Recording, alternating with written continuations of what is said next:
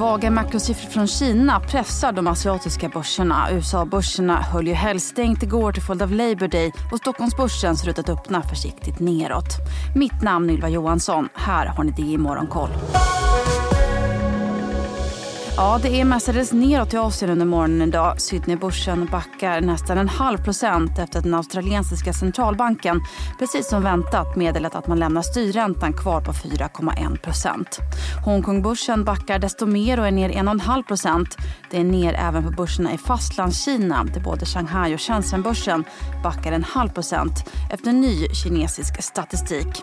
Det kinesiska tjänste-PMI sjönk till 51,8 i augusti från 54,1 i juli, vilket var lägre än analytikerna räknat med och den lägsta tillväxten i den kinesiska tjänstesektorn hittills i år.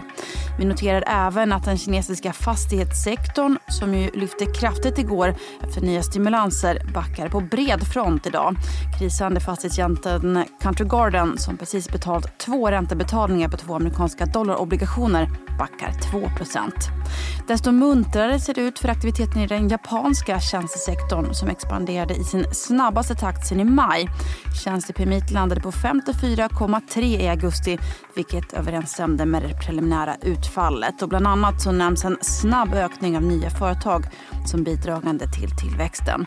Konsumtionen i de japanska hushållen däremot sjönk oväntat med 2,7% i juli jämfört med månaden innan. Väntat var enligt analytikerna en uppgång med 0,7%. Tokyo-börsen handlas runt nollstrecket idag. Vi kan väl även nämna att den sydkoreanska BNP:n som steg med 0,9% i det andra kvartalet jämfört med i fjol, vilket stämde överens med de preliminära siffrorna.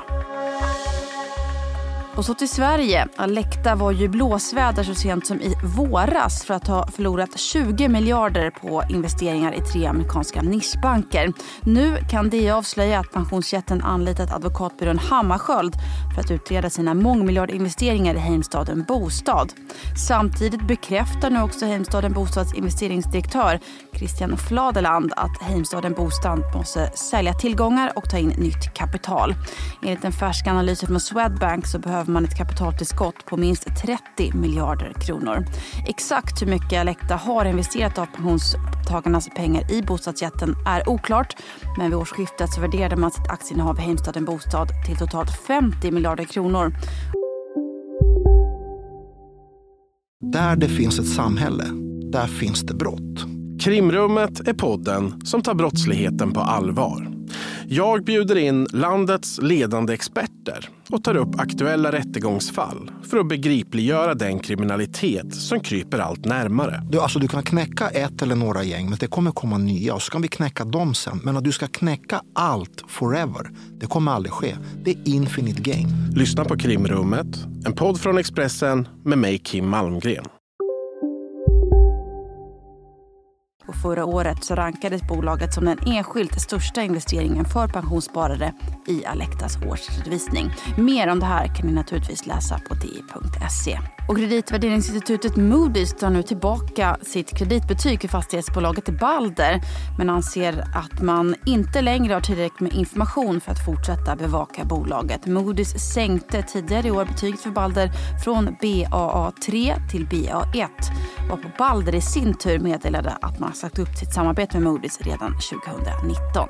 Och så har väl ingen missat att det varit rätt dyrt att gå och handla senaste tiden, men nu har det vänt i alla fall lite grann. Matpriserna sjönk med 0,1% i augusti jämfört med månaden innan enligt Matpriskollens sammanställning, och allra mest sjönk priserna på mejeriprodukter.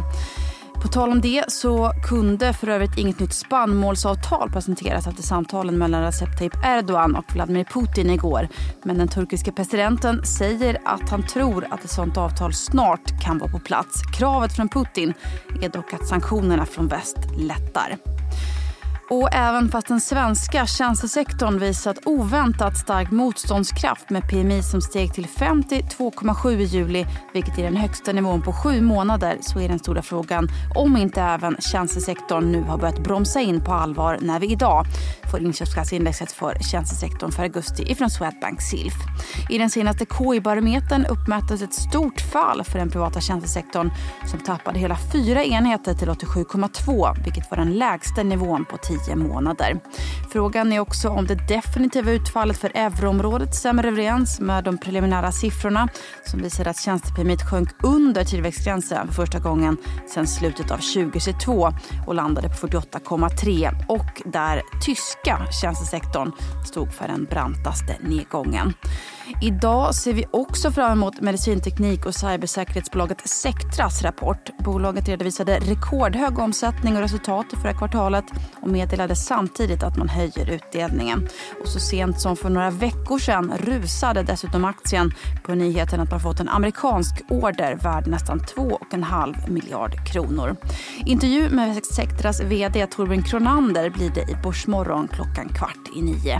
Visste ni förresten att Börsmorgon numera också finns som podd? Den vill ni inte missa. Mitt namn är Ylva Johansson. Du har lyssnat på DI Morgonkoll som är tillbaka igen imorgon.